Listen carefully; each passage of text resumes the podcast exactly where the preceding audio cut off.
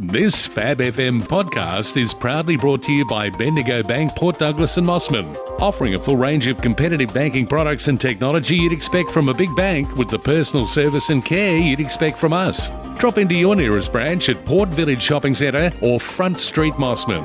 Bendigo Bank, the better big bank. Andrew, how are you? I'm very well, and you? Oh, good stuff, mate. Have you been I've had my- vaccinated? I have been vaccinated. I've had my two vaccines, and I'm feeling great. And which one did you have? I had the Pfizer. Okay, that's my preference too. I might talk to you about that in a tick. But well, look, we've talked about the Australian Digital Health Agency before, but you've got some more information, particularly with the vaccination that's going on at the moment. Yeah, absolutely. It really, it actually was, um, you know, um, it relates to your My Health record. Um, so with your My Health record, which is your digital online filing cabinet, for want of a better term, where all that information from your GP and your pharmacist and your specialist and blood test results, you can be uploaded, so you can carry that with you no matter where you go. We're also seeing a recent upgrade that means your immunisation information is also going to be in there, and it's going to be easier to see and to share. That is fantastic. Um, so, with the, the vaccinations at the moment, what's your thoughts on how it's going?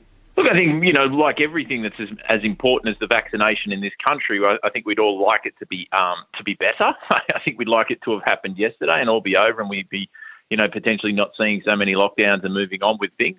But I think in reality, anything as large as this is always going to have a few hiccups along the way, and I think as a country, we need to make sure that we continue to support the rollout and do what we can to make sure that we, you know, roll up our sleeves and get our vaccination when we're ready.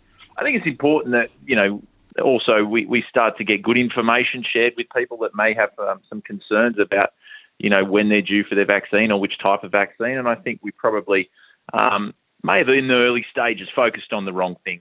And I think that that probably made things more difficult for people when it comes to actually, um, you know, being confident in, in getting their vaccination. What did we concentrate uh, that was the wrong thing? We concentrated on very low risks associated with some of the side effects that were, and, and I think the communication of those risks wasn't necessarily done in a way where the best information was shared with people. The relative risk associated with certain vaccines and certain side effects. And I think, you know, rightly so, people get concerned. If people aren't given, you know, the full picture and they're not given it in such a way that is actually measured and, and, um, and reasonable, it, it does tend to raise more questions. And I think that what we're starting to see now more is people starting to get good information, starting to understand that with everything there are going to be side effects, um, and understanding exactly what the actual risk is versus what the perceived risk might be with, with certain with certain outlets and certain distributors of, of information. There has been a, a people being hesitant re AstraZeneca. I must admit, Andrew, it, it's been something that I've been hesitant about. I'm, I'm quite happy to get the Pfizer, but the AstraZeneca, I, I know it's only a small amount of people get these blood clots and what have you, but but that seems to be the feeling amongst uh, my friends, and it seems to be the community that this AstraZeneca may have not been the one that people would like to dive into first. Yeah, absolutely, and I, you know I think that's a fair and reasonable approach. But again, I think that comes back back to how the information has been shared. So all vaccinations have side effects associated with them, and unfortunately, in certain circumstances, those are poor outcomes. When it comes to the AstraZeneca vaccine, um, the the risk of getting that vaccine and, and of the of the 24 people in Australia um, that have had uh, an adverse side effect associated with it to do with those clots, um, compared to the, the, the number of people that have actually received it, it's an extremely low percentage, and it's even lower when you look at the broader numbers across the UK, where um, um, millions of doses have been provided. But I guess it does come down to people making their decision for themselves and being informed. I just think it's important for them to understand the, the actual risk rather than the than you know, for want of a better term, so, sometimes the, the the need to get some clickbait and some media hype. Um, I think sometimes sides tracks the actual conversation. Um, and I think that that's, that's damaging to people because there is a responsibility within the media to provide good information um, the full picture so people can make a good decision. But I think it's important for that conversation to happen with experts. So if you do have concerns, I'd be talking to your doctor about it. Mm.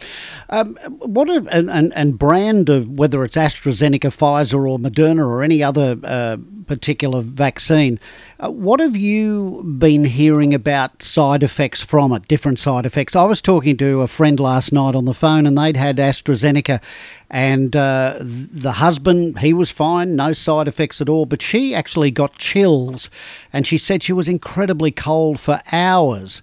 And then when she woke up the next morning, she was fine, but uh, was very, very cold. So the idea is to understand what's the point of the vaccine. So the point of the vaccine is to introduce part of the virus that then stimulates your immune system so that next time the virus shows up, you've got an immunity to it. Your immune response is actually what you feel when you get infected by anything. So whether you get a fever, whether you get headaches, chills, that's your immune system responding to that um, to that pathogen that's been exposed. So it's not uncommon for people to have mild side effects associated with their immune response being kicked into gear uh, to do with that that vaccine. Now, um, there's, there's, the common side side effects, so so feeling a little bit feverish, a little bit unwell, maybe headache, having a, a maybe a slightly sore arm. These these are expected side effects, and it's not uncommon because as I just mentioned. The whole point is that what you're trying to do is you're trying to get your immune system to build up a, that that, that uh, memory and that that uh, ability, those antibodies, to be able to fight that virus when it shows up. But but as is proven by your story, everybody is different. Mm. Some people may have mild side effects. Some people may have no side effects at all. Other people's um, may have worse side effects. But the reality is that you know, it's been approved by not only the Australian um, Therapeutic Goods uh, Administration, but obviously all of those um, bodies around the world that it's deemed to be safe to be injected into the population. And again, we're not just talking about something that we're doing for uh, because we've got nothing better to do. I think we no. need to remember and put in perspective that the entire globe is currently in, in, in the grips of something that has changed the way we all exist. Economies are in dire straits. You know, there are lives being lost. And I think that we've been very lucky in this country to only really experience a small portion of what the uh, the actual COVID nineteen pandemic has been like for so many other parts of the world. So I think we do live in a little bit of a privileged idea that, that maybe you know we can that the vaccine may not be as important to us as it is to other parts of the world. But unfortunately, the truth is we won't get back to travel or reduction in lockdowns or any of that until we all get to the point where we've got that large percentage of the population vaccinated. Yes. That brings us back to your My Health record, uh, and I guess that also would contain stuff like, for example, allergies. That that is super important to be able to have that recorded. Absolutely, and so that's where the My Health record helps those decision-making processes when it comes to you know when you're eligible for the vaccine and which vaccine you should be getting. So that information in there, which includes your allergies, whether you've ever had any anaphylaxis, which is the severe version of a of an allergic reaction.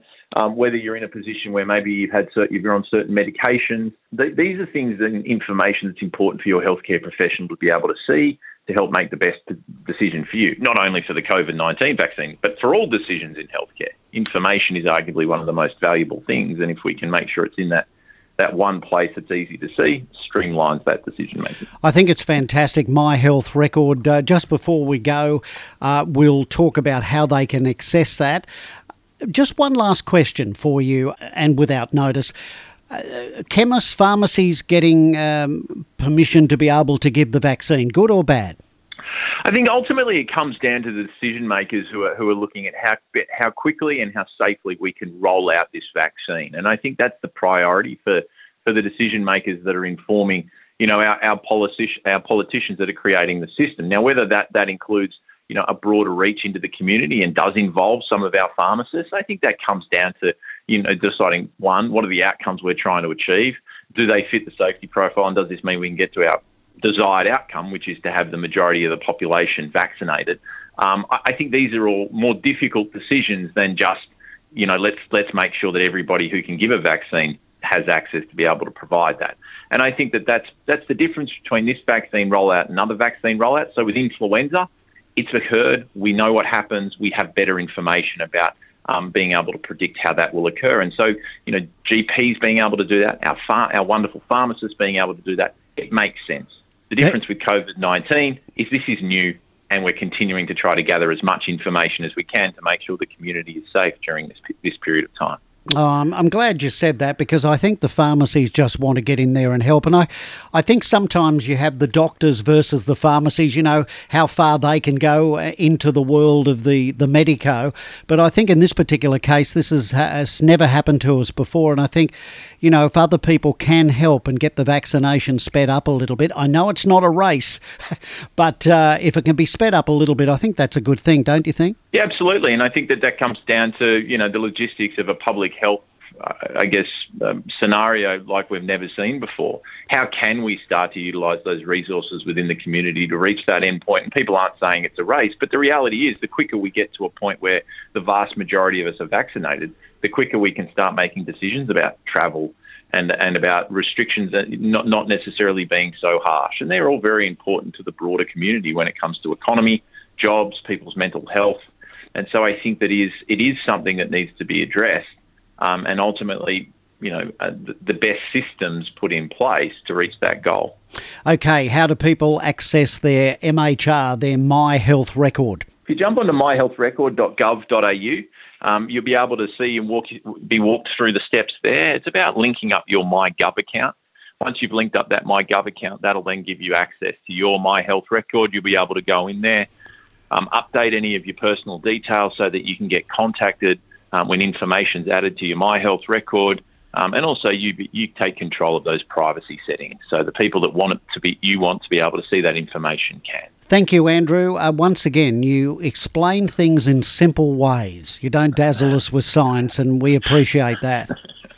There's science behind it. Yes. My job to try, it's my job to try to decipher it in such a way where it's actually useful. So I do appreciate you saying that. No, well, it's it's true. Whenever I listen to you or watch you on the telly, you always bring it down to how uh, the common man or woman can understand it, and we thank you for that and doing that.